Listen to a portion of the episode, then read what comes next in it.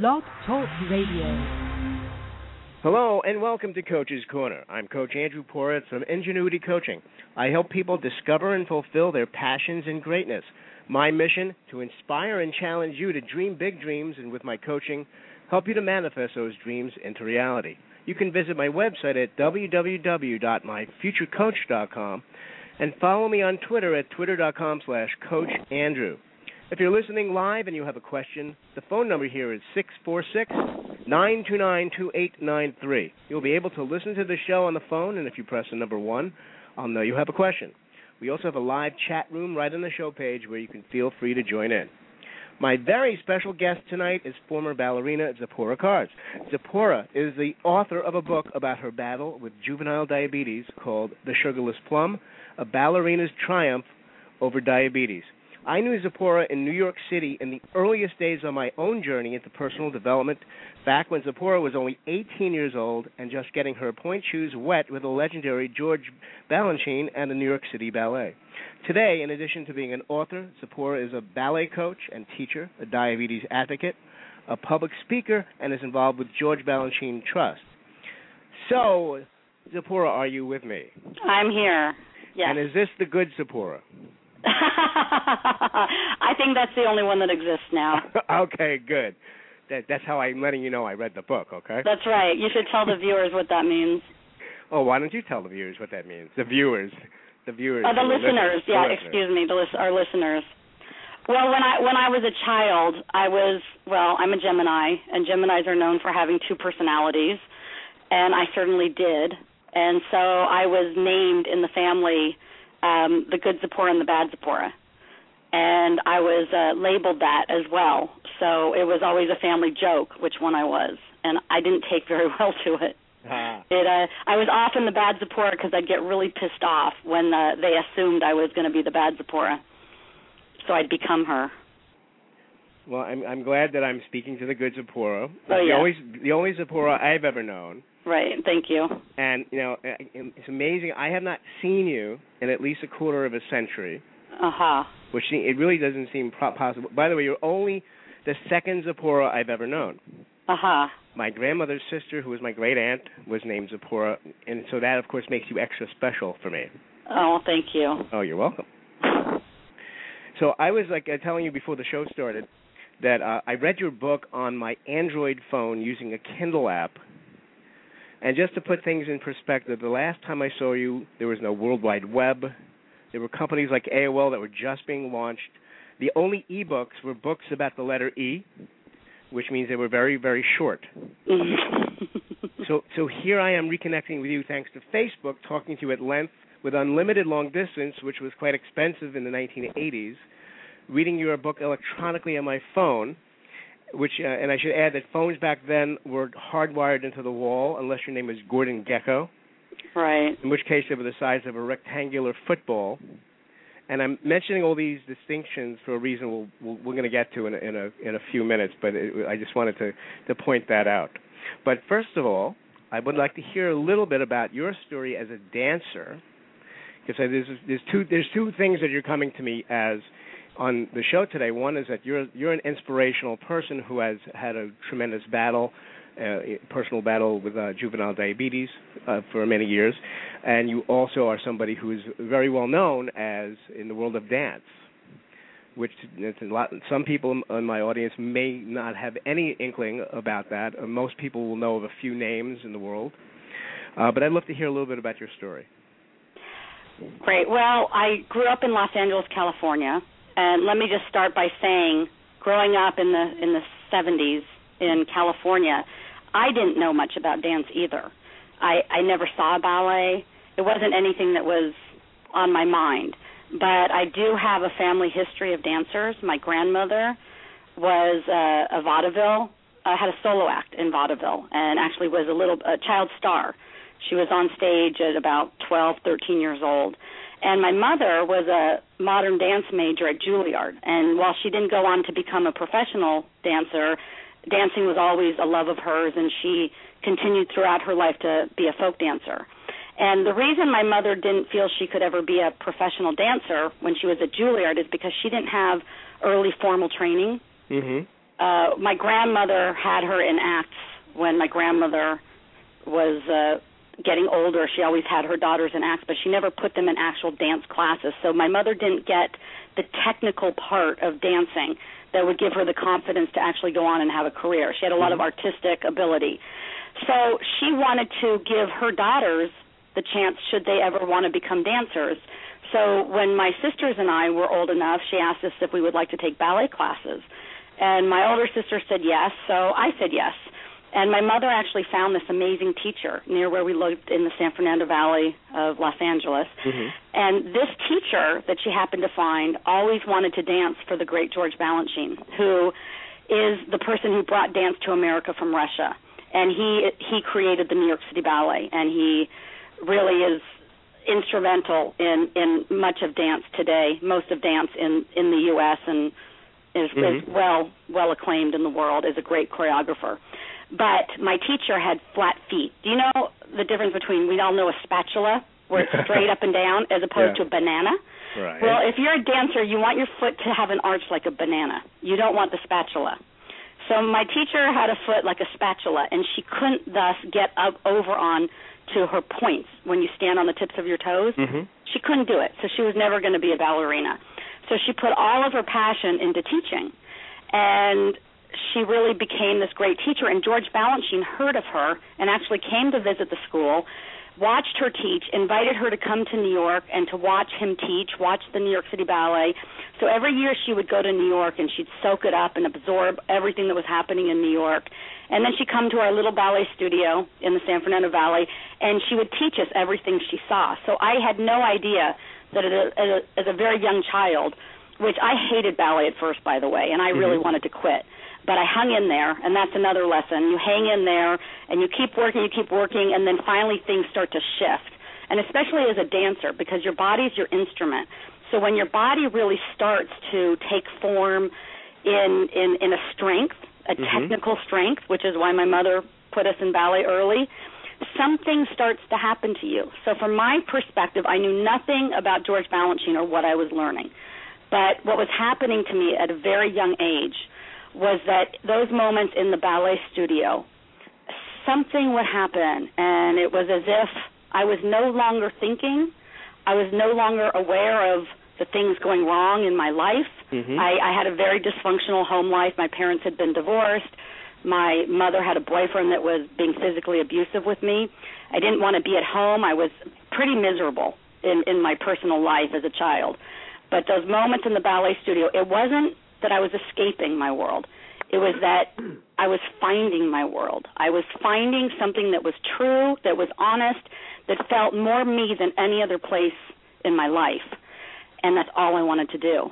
And so I just wanted to be in that ballet studio. And so I got stronger and stronger. And long story short, my teacher saw my potential, made sure I auditioned for New York. And at first, I, I, I went to New York. They have summer programs, like summer camps. People Right. go away. So I went away to New York for the summer when I was uh, 14 the first time. Oh, I was so intimidated by New York City, and they were all so good. And these uh, these were all the little girls that grew up wanting to be ballerinas, and and I was very intimidated. And I came home and I thought this is not for me. But I was between the ages of 14 to 15. That's when my mother's boyfriend it got really really bad at home. And so what I would do is rather than going home after school, I would take the bus right to the ballet studio. And my teacher had a policy that you could take any class underneath whatever level you were Mhm. you were in for free. And so I was in the highest level. So I could take as many classes under my level as I wanted to without having to pay for it. So I was taking four classes a day. And when I went back to New York the following summer, I had improved so much and I had grown five inches and I was a different dancer really. And they took notice to me and they asked me if I would stay on as a winter student. Mhm. And when I went home, I really, I, I still, I had no idea. I, I, it wasn't really my my dream to be a professional dancer. I was just loving the experience of dancing, but I always had it in my head that I was going to do something. I wanted to be a veterinarian, or I always wanted to teach children who were blind and deaf. There were other things that I that I sought after to do in my life. I really never thought of the life of a ballerina as something I would do.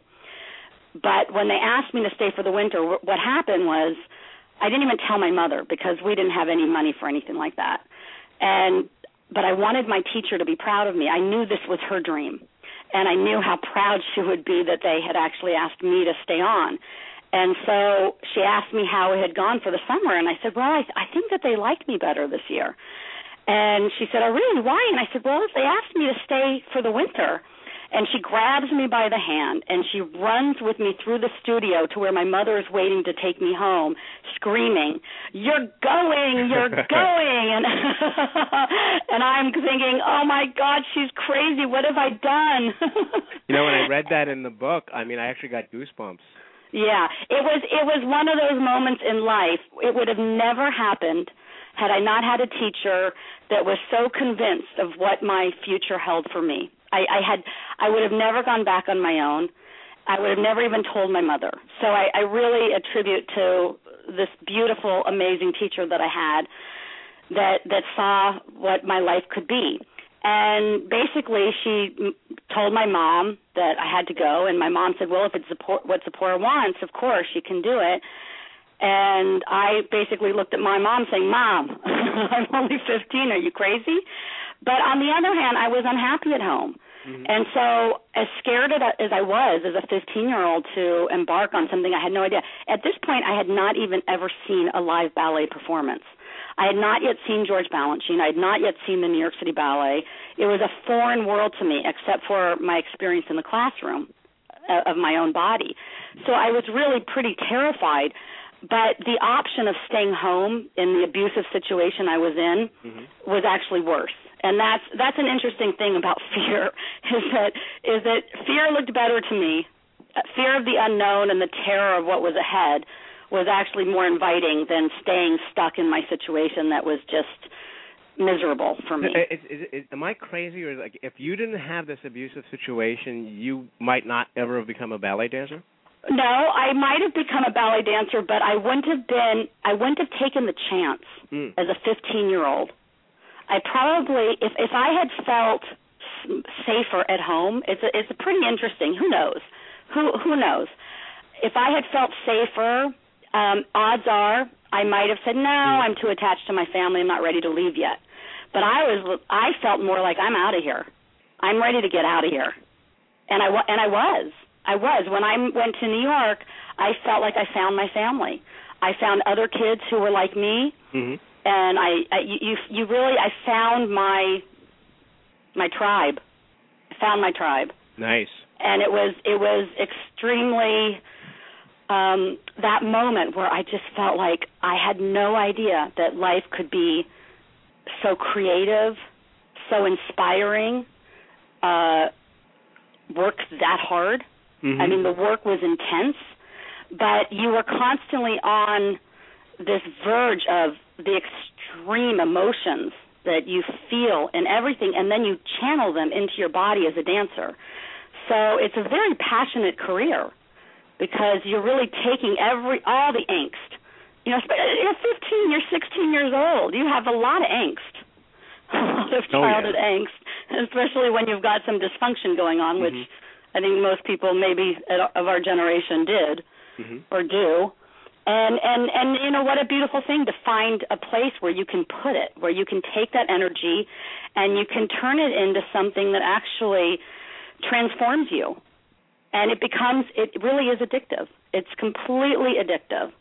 And it's something that that also has a big effect on other people because it you know it's a thing of beauty, it's a thing of uh, of art that has you know affected the the world. There's so many people who have enjoyed that. Well, that's an interesting comment on performers because I think when you're the kind of performer that's able to be honest in your expression, mm-hmm.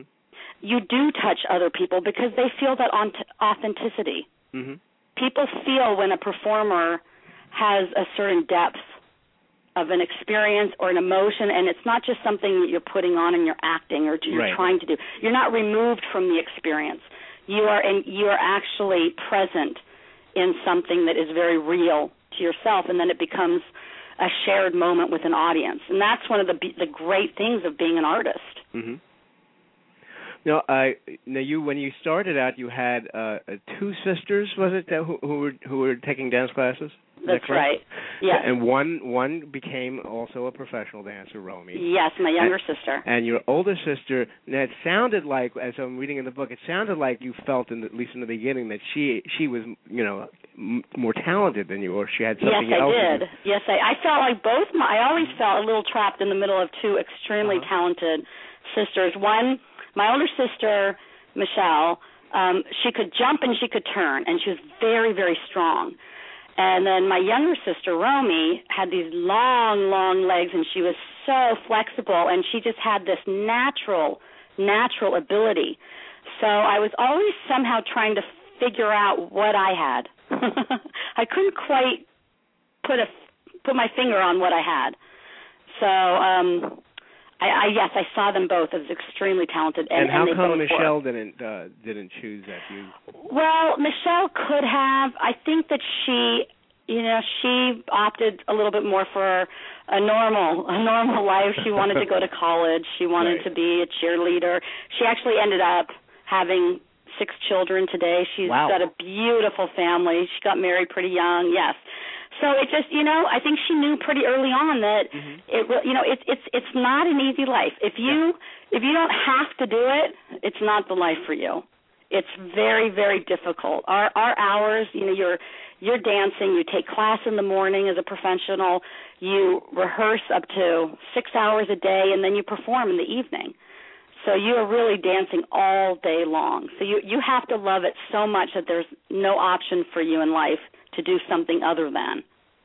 And and Michelle Michelle knew early on she started to get injured she started to gain weight and I think it was her way the the putting weight on. She couldn't quite admit that it's not what she wanted. Right. and I think because our our teacher was also so supportive of her you know I think that there's a dynamic where you think you're supposed to do it because everybody says you're so good. And she she she probably thought she wanted it in some ways but she was at odds with it so she started putting on some weight and just got injured and then it just wasn't for her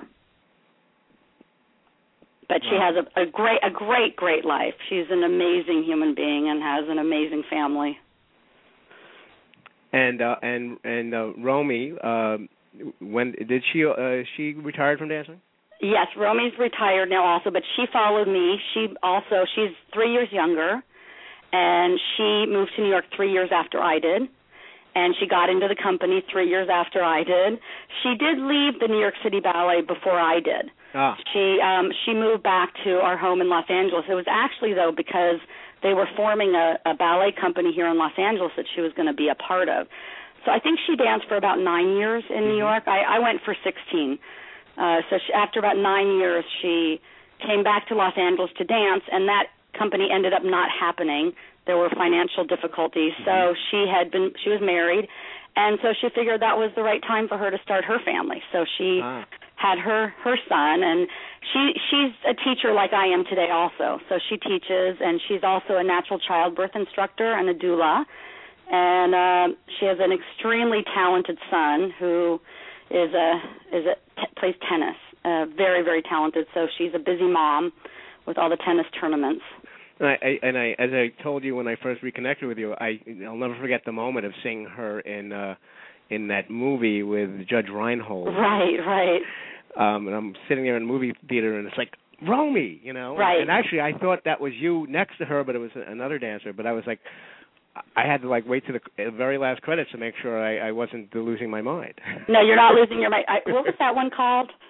I- That movie? I can't of me, I remember. can't remember the movie, but I was just talking about it the other day because I was by the Bethesda fountain where there there was a scene where uh, that that Judge Reinhold is uh, bicycling down the steps or some crazy scene.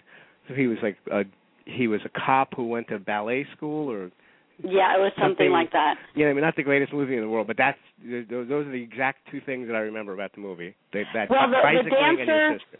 Right. The dancer you thought was me. Everybody thought she and I were sisters. Ah, People didn't think that did not think Romy and I were sisters. They thought that she, her name is Margaret Tracy. Today she's the the director of the Boston Ballet School um in uh obviously in Boston. Mhm. So uh so she's she's directing now, but she she went on to be a principal dancer with the New York City Ballet, and everybody thought we looked very much alike and that we were sisters, but we are not. Well, now now we anybody who ever thought that beside me is now corrected. Right, exactly. So so you're you're going along in your career and you have now something happens that really puts a um, a, a big monkey wrench into things. Yes. Okay. So what happened was I got into the New York City Ballet, and the year I got in, I I was chosen by George Balanchine. Sadly, he passed away, and so I am the first group. I'm the last chosen by Balanchine, but the first group officially of Peter Martins, who is the director today of the New York City Ballet, mm-hmm. and uh, Jerome Robbins. They became the co-directors of the New York City Ballet.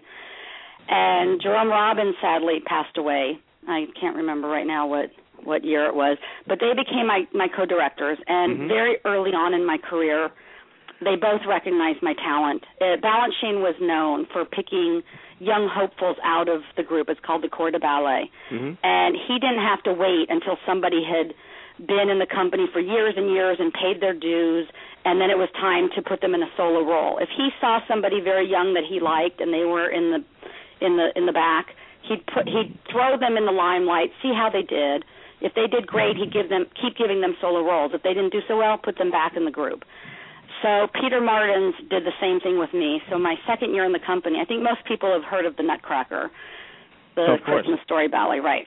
So my second year in the company, he picks me out of the group and he gives me the Sugar Plum Fairy, which is the leading role of the ballet and all the reviews call my star my star my my partner and I future stars of the ballet world. And it was all very very exciting. It's it, nothing I ever saw coming. I thought it would be at least 10 years before I ever got a leading role. I was just happy to be in the New York City Ballet. So it was it was exhilarating exciting everything. The following year, Peter Martins, the director, was choreographing a new ballet, and he picked me to be one of the leading ballerinas in that. So having a, a piece created on you is a, a big honor because there's something about you that has inspired them to create something on. Mm-hmm. So this was the, my next big, incredible moment for me because I didn't see that one coming either. So it was unfortunately during that piece that I started to experience strange strange symptoms in my body. So when I when I say that he picked me for this piece, we're rehearsing this piece that we're preparing for a premiere, but meanwhile you're still performing every night other pieces. You're still dancing 12 hours a day or 10, however many it is. And it's exhausting, incredibly exhausting. And then you've got the nerves of a big premiere coming up. Mm-hmm. Now, something I wish I didn't have personally. I always have had sleep issues. It's just been my thing. When I was a kid, I didn't sleep well. Whenever I get too much on my mind or I get nervous, I immediately can't sleep well, very well. Well, as soon as I I took on this schedule with the New York City Ballet, all of the physical activity the opposite of winding down happened to me. I just I could I couldn't. I my body would not wind down. I'd come home from the performance. All I want to do is go to sleep and I'm just buzzing and I can't wind down. So not only do I have this crazy schedule, but I'm living on about I don't know two or three hours of sleep a night. Hmm. I I personally think that that's part of what started to break down in my system. We, we'll never know. We don't we don't know why auto autoimmune diseases happen to people. But what happened was I was diagnosed with diabetes, and that that in itself is a whole story in itself of right. how I even found out. That's all in my book, um, and it, it was a long journey just to get there to figure out what was going on with me. But but I was diagnosed, and in the beginning, it, it's something you can't you can't take in. Denial is is real. It, it's real. You hmm. can't take it in. It does serve a purpose because I think you you have to be in a certain a certain amount of denial so that you'll keep going and also so that you you think that you're going to fight it and you're going to overcome it and you get determined to use your will. So it, it, it there's good parts of denial. I think when the denial wears off and you start feeling the effects of the reality of how ill you feel and how mm-hmm. bad you feel, that's a whole nother thing. So I sure. I experienced both sides of all of that. And here I am in the midst of being a new member of the New York City Ballet and I haven't I haven't really proven myself yet. I've done some leading roles, and I'm this big potential star, but but nowhere nowhere sitting in a place where I can sit there and say, "Oh, I'm really secure here and I've proven myself."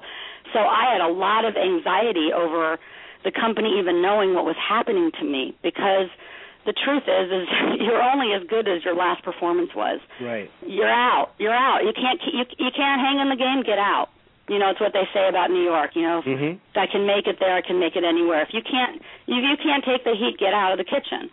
So I really was in a big struggle over how to come to terms with what was happening to me and and how to hold on to this beautiful life that I'd found for myself that that I that I loved that I wanted.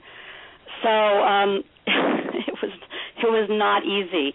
And uh as as again it's it's a long long story but I was misdiagnosed because I was diagnosed in 1987 and they call the 80s the dark ages of diabetes today when they look back on the 80s. Mhm. So I was diagnosed in a time when they really didn't know as much as they know today.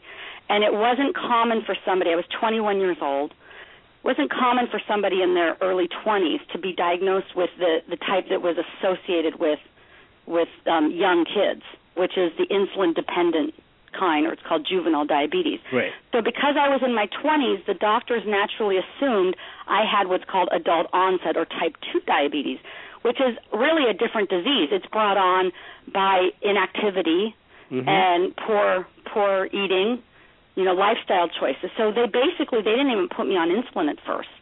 And you know, I'll tell you there's a there's a good part of thinking you have type 2 diabetes because type 2 diabetes can be reversed. So like denial, it, it served a purpose for me to think that I could cure myself of this type 2 diabetes that I thought I had. So I read everything I could about diabetes and what it meant.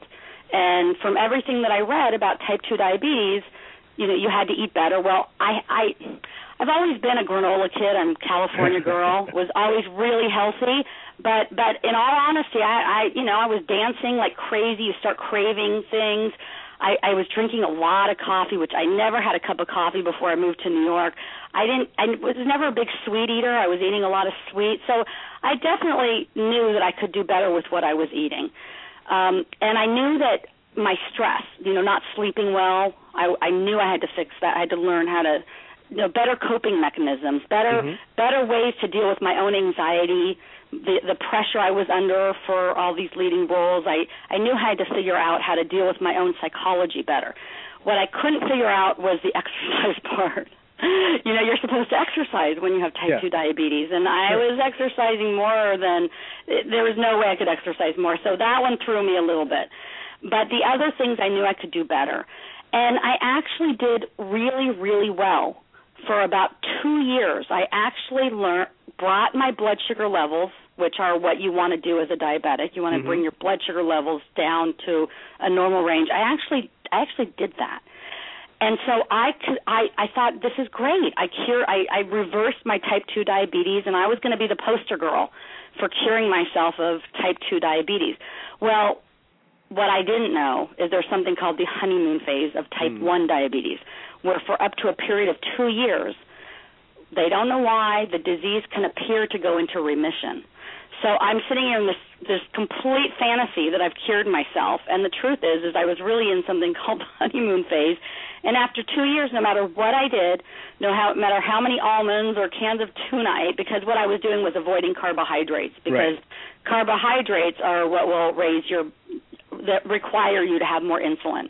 And as you're required to have more insulin in your body, that that's where you, as a diabetic, a type one diabetic, I didn't have that. So I hope that's if you need me to clarify more of the medical terms, I I certainly can do that. Sure. You know, my my dad has type two. Right. Um, I'm somewhat familiar with the the dietetic. Uh, uh, uh, Right, with the car- the carbohydrates, right? You want to limit your carbohydrates. Of course, you want to limit your sugar intake. You want to try and keep your blood sugar levels as balanced as you can, so you don't have big ups and downs. So that that's that's really important for for everybody, actually, for everybody, actually. Mhm. So so anyhow, to to end that part of the story up is that I finally ha- got a proper diagnosis, but I really didn't figure out what kind of diabetes I had until about my third or fourth year into my diagnosis.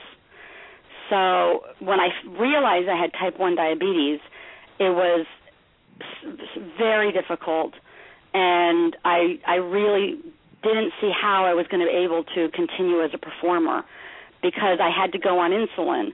And what happens is that insulin when you exercise, it makes the shot that you're taking more effective.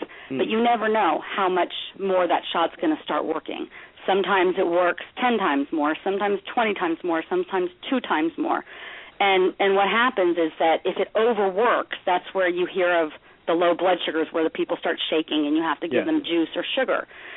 So basically, the challenge as of a performer, a ballerina, is that you want to feel every part of your body. You want to feel your fingertips, you want to feel your toes. You have to have your full fo- focus, mm-hmm. right, so that you can execute what you want to do on stage, both emotionally and physically. And if my blood sugar levels were any bit too high or any bit too low, I couldn't feel I couldn't feel my body in the same way. I couldn't focus. I couldn't feel my fingers. I couldn't couldn't use my muscles. I couldn't access what I needed for for my performance. And it was extremely frustrating for me. So I was always trying to keep my blood sugar as close to normal and not mm-hmm. too high because the performance was so important to me. And the danger there is that I was constantly overshooting my insulin because the exercise would make that shot work more more effectively. Oh. And all of a sudden I'm on stage and I'm shaking all the time. And it was just it was it was like trying to walk a tightrope. And I I never could fully figure out how much to take. Every piece I danced had a different aerobic rate, had, you know, a different amount of energy you're putting into it. So I never knew how much insulin to take at any given moment. So the whole thing was just so difficult to try to figure out. You want me to keep talking about what happened well, I, next? I, well, I, I interrupt me, please. Yeah, I'll let you keep going. um, you know, I'm just uh, curious. Um, one thing I didn't really get a sense of from reading is a lot of the things that you were going through when you were feeling them and you're feeling you know frustrated you're feeling shit you're shaking you're you know you kind of you're a little beating yourself up and how you're performing what was that obvious to other people or just to you you know that's a very good question i think that what was probably more obvious to well first of all an audience probably would not notice that the the the, the the people that I work with and my directors, the people who are able to have an eye about the details mm-hmm. and see if a dancer did a good performance or not. Mm-hmm. Those people would notice. Yes. Yes, because physically if your body is not executing what it needs to execute, if I didn't jump high enough on that jump that they know I usually can do, they know something's up. And see that was the pressure is that you're you're only as good as I said as your last performance. Right. So if you're not living up to your potential, you know what, what can they do about it? You didn't live up to it. And and the, the thing about being a live a live performer is it's it's not just enough to be good. You have to be good consistently. Yes. You have to get out there night after night and prove you're reliable, mm-hmm. responsible, and consistent. And that was so hard for me because I didn't know I was in over my head. And mm-hmm. the other thing is, I didn't at that time again. Not to say doctors are bad, but I didn't have doctors that understood how athletic my lifestyle was. They didn't, you know, I said I'm a ballerina, I'm dancing all day long. They say, yeah, yeah, yeah, yeah, take this amount of insulin. Yeah, it could have killed me.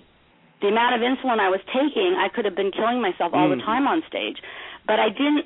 I, I wasn't. I wasn't communicating because I didn't know and they weren't communicating with me because they didn't know. So it was really I, I was lear- I was learning the whole thing, and there was nobody to talk to because there was no other ballerina doing what I had what I was trying to do, and and for a good reason, because it was so hard. Yeah, but I would there imagine was, there was that, nobody uh, to talk to. I would imagine that, uh, that uh, since most people, as you said, get juvenile diabetes when they're juveniles. That's uh, right. They, they would have stopped or not gone there in the first place to become a professional dancer. Yes, and and and people often ask me, had I been diagnosed as a kid, do I think I would have been a professional dancer? And I don't think I would have. I, I, think I think the fact that I hung in there and did and, and did go on to become a soloist is because I already was in the company doing leading roles before my diagnosis. So I already had tasted that life and I'd already been seen by the people who were important and my potential. I, I think it's very difficult if you're trying to get somewhere and people know about your condition. As much as I tell my students and I tell people I'm talked to about um you know you, you you don't want you don't want to feel like people are going to judge you you want to be able to communicate your situation with them the, the honest truth is people do judge mm-hmm. and and and and rightly so because if you're going for you know a position in the New York City Ballet again like I said it's not there's no specialty cases there you, you know there's not a category for we have room for three people with a disease you know you you know if you can be there with a disease and prove that you you're fine and it's not going to keep you from doing your work then great there's no wheelchair ramp, is what There's no. That's right. There's no wheelchair ramp. so, so the task for me was to figure out, you know, and, and I didn't know, I didn't know if I could do it, mm-hmm. but it was it was really to figure out can I, can I hang at this this this level, you know, with the New York City Ballet? Can I can I do it with taking insulin all day long every day? And you know, it was Wow. It was a day to day question and I'd wake up some morning and say, Today's the day I'm gonna go in and I'm gonna go to my director and say, This has been great. Thank you so much. It's time to go to college and hmm. find mm-hmm. another career for myself. And and I and I really I, I actually I actually was gonna do that and you want me to tell you the story? Sure. Okay. Well, I'm I'm I'm a pretty analytical person and I I really decided it was time to quit. And so every day, that was the day. And every day, instead of walking towards the director's office, my feet would go towards the, the rehearsal room, and and I kept saying to myself, just one, just one more performance. I'd look at the schedule and I'd see a certain ballet was going, and I'd say, I have to dance that one more time. And I just had to get on stage, and I it was it was that it was that addiction of of of of the stage and then and then I was caught because I was addicted to the stage but the stage was the very place that was reflecting to me my heartbreak because mm. because I wasn't the dancer I once was. And you know I know you and I have talked about um Betty Buckley and her beautiful performance in Cats. Uh, I forget the name of that cat that sings uh, Memories uh, something Ezra Ezra Bella something. Yeah. Well, Riz, that Riz, that Riz, is the song. That is the song. I was I was I, I honestly I felt like this shriveled up old cat that was looking back at my youth and my innocence, singing mm-hmm. "I remember a time," and I'd sing it for you if I could if I had a voice, but I don't. I remember a time I knew what happiness was. you can sing it. Oh, thank you. You know, I, I I remember a time I knew what happy witness was. I honestly felt I was all of 24 or 25 years old, and I felt like my life was over. I felt I'd lost my innocence, I lost my youth, and so while the stage was the closest thing to to something that had meaning and connection to me of who I was, it also was the place that reflected what I'd become and what I'd lost in my life, mm. and it was a terrible, painful heartbreak. And so, in my analysis, and I was journaling a lot and I was writing a lot, I was trying to figure out why I couldn't come to terms with quitting. What I realized is that if I quit, I act I would have been using diabetes as an excuse because mm. the truth was was that quitting would have actually been easier for me because it was actually more painful to be on stage and feel that level of heartbreak that I was in. I mean, I was really I was heartbroken. I was devastated. Mm. And so I wanted to quit. And I actually was pushing myself to quit. So it was it was the part of me that knew that I need that that that it wasn't right to quit and I had I I had to find a way to do this and that I could find a way to do this. And so when I realized that quitting was a way out and that I'd always wonder what I could have done if I had just hung in and tried harder and figured out the right way to eat and the right amount of insulin to take and and one of my biggest most important lessons was to let go of the perfectionist part of myself that had to have a perfect performance by having perfect blood sugar levels. I had to realize that sometimes my blood sugars, it was safer for me to have them a little bit higher so that I didn't go too low and risk passing out on stage.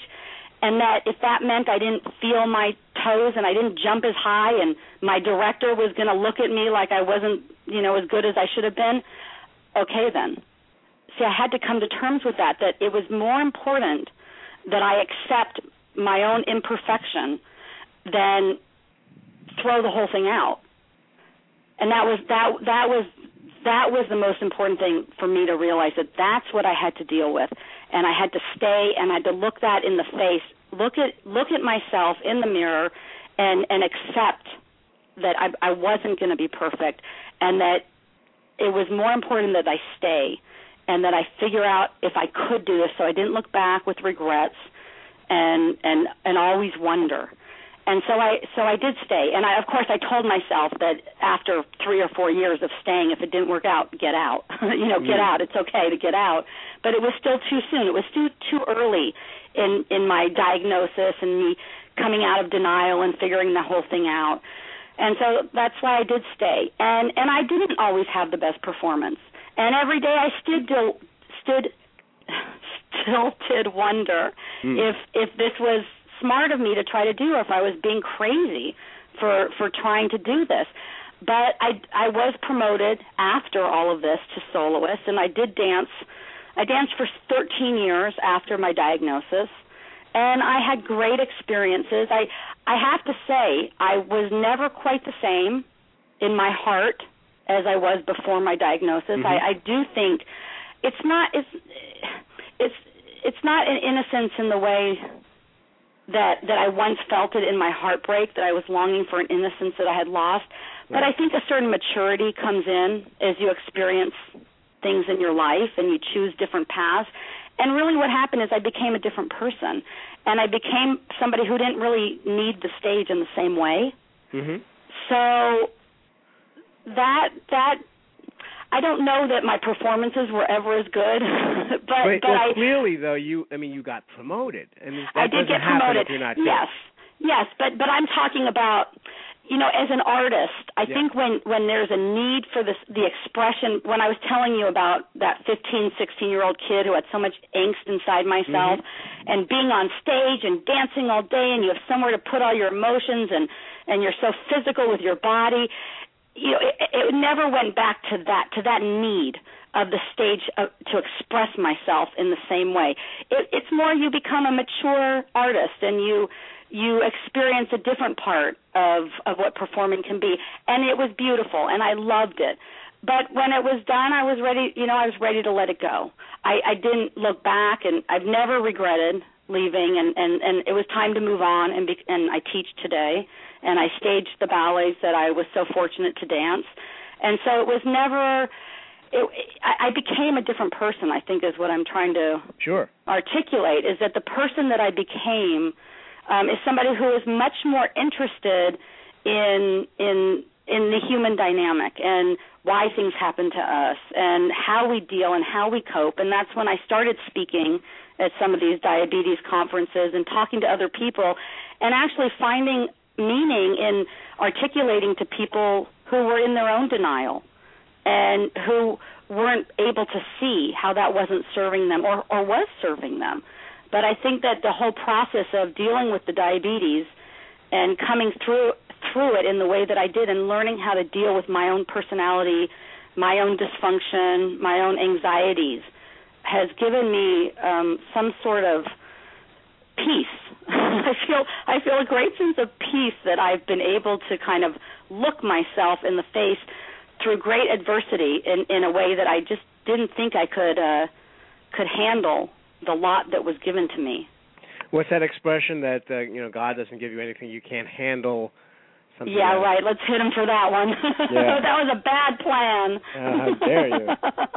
Um, bad so, plan. So what what originally got you to say I need to write about this? Well, I started speaking at diabetes conferences right when right when I left the New York City Ballet. That was in 1999, and I started speaking about it. And I never talked about it when I was dancing because you always think if you start talking about what's really going on, and your director hears you, he's not going to let you on stage in leading roles anymore. Right. He's going to say, "Geez, I can't let her dance." So I I, I found this great. Um, it was pretty freeing to start to talk about what I was experiencing and going through. And then all of a sudden I, you know, people were were having a response to me. And I think it was more my ability to articulate my feelings and my process than anything because it's not like any of them were going to be a ballerina. So it's not that they identified with what I did in my life, but they identified with the process that I went through of denial and the difficulty communicating with my doctor and, and, and some of my personal struggles. So I'd say for about 10 years, I had constantly had people telling me, "You really need to write this down. You should really write a book." And I kept thinking, "Geez, you know, it's not so bad what I went through. People have it much worse than I do." So I never really took it seriously. But back in uh 2002, my mother was diagnosed with cancer. And she went through so many of the same things that I did. She was misdiagnosed. She had doctors that she couldn't communicate with, that didn't listen to her she struggled. I saw her in deep denial, and and the clock was ticking. We didn't have time to waste with denial. I mean, I had to get her. I had to try to get her out of that denial, and and it just a light went on inside me, and I just said, you know, what I went through, it's more universal than just diabetes.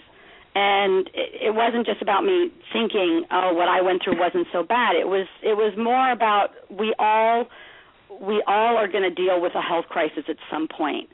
And many many people you know we all we have to learn to communicate with our doctors. All the issues i went through i think are were i saw that it was a bigger a bigger thing than just my own personal experience. And i don't know i just got a little possessed.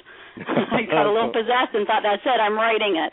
But but it was a difficult process to actually to get a book to get a book published was difficult. Sure. what ha- what happened is that i i envisioned it more as a kind of a self help book maybe a a guide to exercise and diet and and self help tools of the, what I'm talking about, the emotional process of dealing and coping, and then my story intertwined with that. And I couldn't get an agent, and I tried for two years to get an agent, and then finally I found an agent, and she said, you know, there's just too many self help books. I can't I can't sell this as a self help book. She says, but I could sell this as a memoir. And I thought, oh my God, what have I gotten myself into?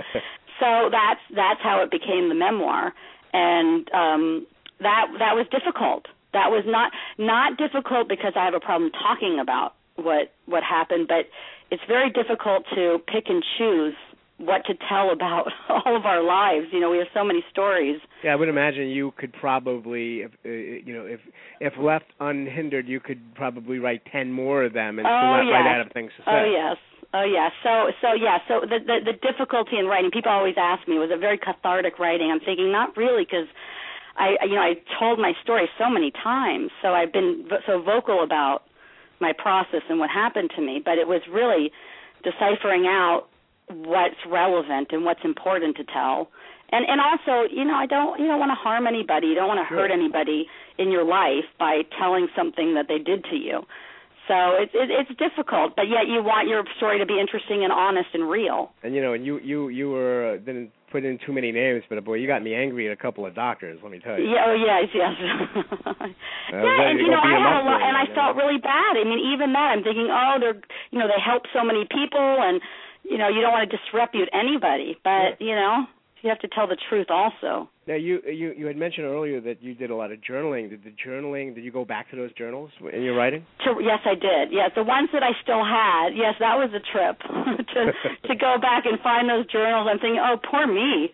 you know, you're reading what you what you went through. You think, God, poor girl. Did any of that seem like that? that I did I actually write that? What what what? what No, no, no. I I remember I remember writing and I remember exactly hmm how I felt when I was going through it and I just thought, gosh, felt really bad. I felt really bad for myself. But you know, it's not a bad thing to have compassion for for yourself and what you went through.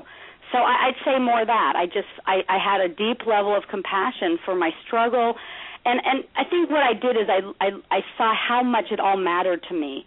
And sitting now from where I am as old Mhm. as I am now, and you know my wise old years, you think, oh God, it wasn't such a big deal. Why did everything have to be so important? And and you know you're willing to risk your life for a part or somebody's approval.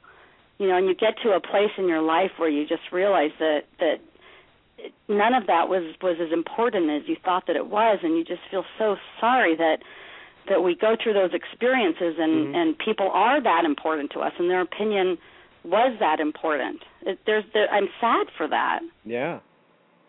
Because so I I was uh, in the beginning of the show I was talking about um you know how things have changed uh you know technology and how things were when I last saw you and one of the reasons I was thinking about those things was when you first uh, was diagnosed when you first were diagnosed and you were you had to deal with insulin and all these things there's a lot of differences in the way things have uh the treatments are today it sounds like from what you write were writing about Yes, that's true. I still do what I do. There's there's something called the pump Mhm. that many people are on, and that's actually a, a, a little little monitor that you can attach to yourself, and and it and it will give you a constant little stream of insulin going into you. But I Mhm. I never opted to use any of those. As a dancer, uh, in in the days when I was still dancing, they were still too big. They're much smaller now, but I I Mhm. never use them. I still use I still use shots, but but what I will say is that the monitors that give us our blood sugar reading, my my monitor today takes 4 seconds, whereas when I was still dancing, it took 2 minutes. So before I had to go on stage, I'm waiting 2 minutes to find out what my blood sugar level is, whereas today it's 4 seconds to find out. So that that's a pretty pretty big difference. The other thing is in the timing of the insulin. When I was still performing, the insulin could take anywhere from a half an hour to 2 hours to start working. So you had to try and time it before you went on stage. Today it can start working in 15 minutes. So the insulins are are much more effective. Even even there, there are short acting insulins and there are long acting insulins. So at night I take a 24 hour insulin that's in my body for 24 hours and even that is more effective in the way that it's utilized within the body. So it's it's a it's easier to take care of yourself today with the diabetes. But with that said, exercise is still going to have the effect Right. on on those levels. See, I'm as a teacher, I'm not putting out the kind of energy that I did as a dancer. So I'm not walking that tightrope in my life anymore. So I don't have those extremes of constantly being afraid that I'm going to plummet too low and might Mhm. pass out. It just doesn't it just doesn't happen for me anymore. So it's really living a life as an extreme athlete, which a ballerina is, that that you really have to be careful with those insulin levels. But but what you're saying, yes, the technology is is very very different, and and and it's it's easier to take care of yourself as a diabetic, and also there's a lot more information about diet. Back in the 80s, they had diabetics on a high carbohydrate diet. Wow. That's that's the all the doctors were telling me to eat a, high carbohydrate diet. Today, we all know don't eat a lot of carbohydrates, and we all there's just a lot more information. I think about a healthy diet, the healthy fat. You know, fats are mm-hmm. okay. Fats are Yeah. not something to be afraid of. When I was first diagnosed, we didn't know any of these things, so the whole thing was it was just a different a different journey. And and now I think that the information that somebody who's newly diagnosed will get it will take them right to the right path, whereas it took me probably nine or ten years to find that path. So So, and I, I- was also wondering when you talk about taking care of yourself, how is taking care of you for yourself as a dancer with diabetes different for those who are not dancers or not in professions that are as demanding on your body or your time? Well, for me, it it was it was extremely extremely important because the way you feel in your body, the elasticity in your muscles, are what allows you to be a a better dancer. Mm-hmm. And so what happens is, first of all, a diabetic produces more lactic acid. We all know what lactic acid is. It's that pain you feel in your muscles after you've worked out. Oh, so yeah. a diabetic, a dancer feels a tremendous amount of lactic acid anyhow, but a diabetic has more lactic acid. So I had constant muscle pains. But we, the other thing that we all know about today, there's a lot of talk about anti-inflammatory diets. You heard of these? They're they're talking about how a lot of the problems that happen in our bodies are from inflammation. So you want to eat a diet that keeps the inflammation down. So for me as a dancer, it was very important for me to try to eat in a way that I kept the inflammation down in my body. Does that make sense? Yes. Right. So basically everybody could do well by eating the way that I learned how to eat. Mm-hmm. But I was in a more severe and heightened situation. It was it was uh a more for me a do or die situation. It was I wasn't going to have a career if I didn't figure out how my muscles could properly work.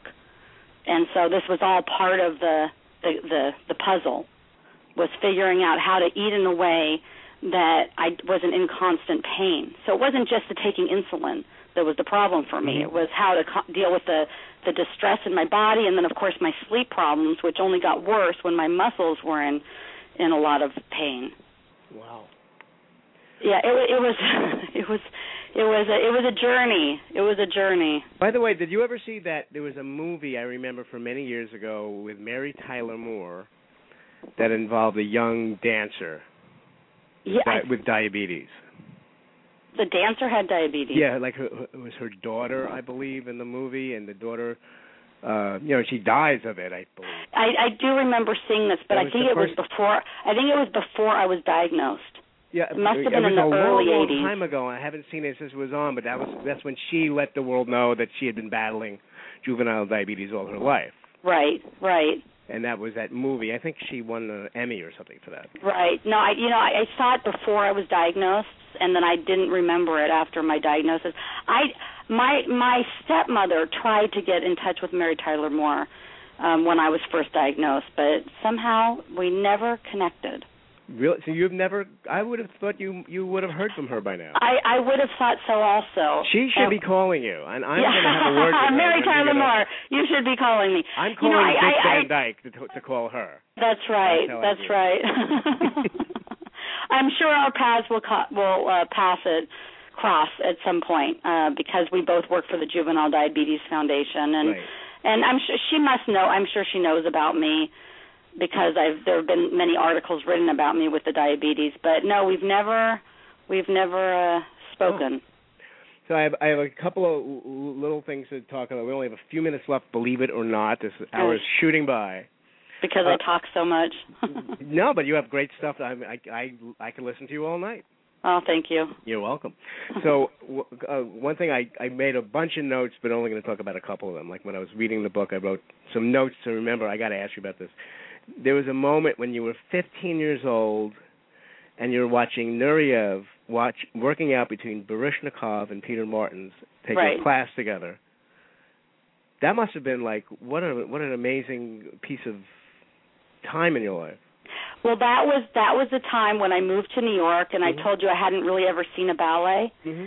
and I walked into this world and I I was speechless. I I really felt wouldn't say church, but I'd say I'd say I walked into God's kingdom. I walked Yes. into a world of gods. They were all gods. And I just I felt that I I I was honored, I was grateful to even be able to witness what I was witnessing.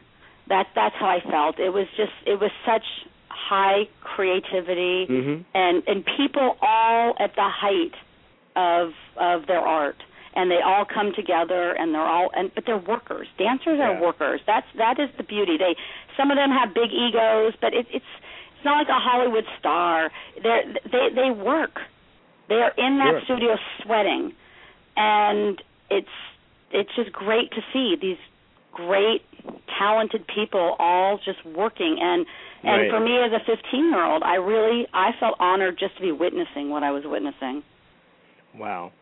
So uh, we actually have, have less than a minute to go. So first of all, I want to thank you so much for being my guest on Coaches' Corner.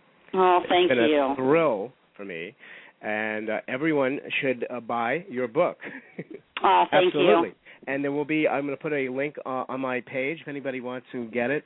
And um, is anything anybody. If anybody wants to get in touch with you, do you have any kind of uh, information for them? well i have a website that they can always contact me through Okay. the website, Go go and that's just Zip, Zip, yeah ZipporaKarz.com. Okay, great. And um, okay, so that's believe it or not, we have like just 20 seconds left, 10 seconds left on the show. So thank you again, and for everyone listening, I thank you for being here. We will be back next week on Coaches' Corner. Thank you, and good night.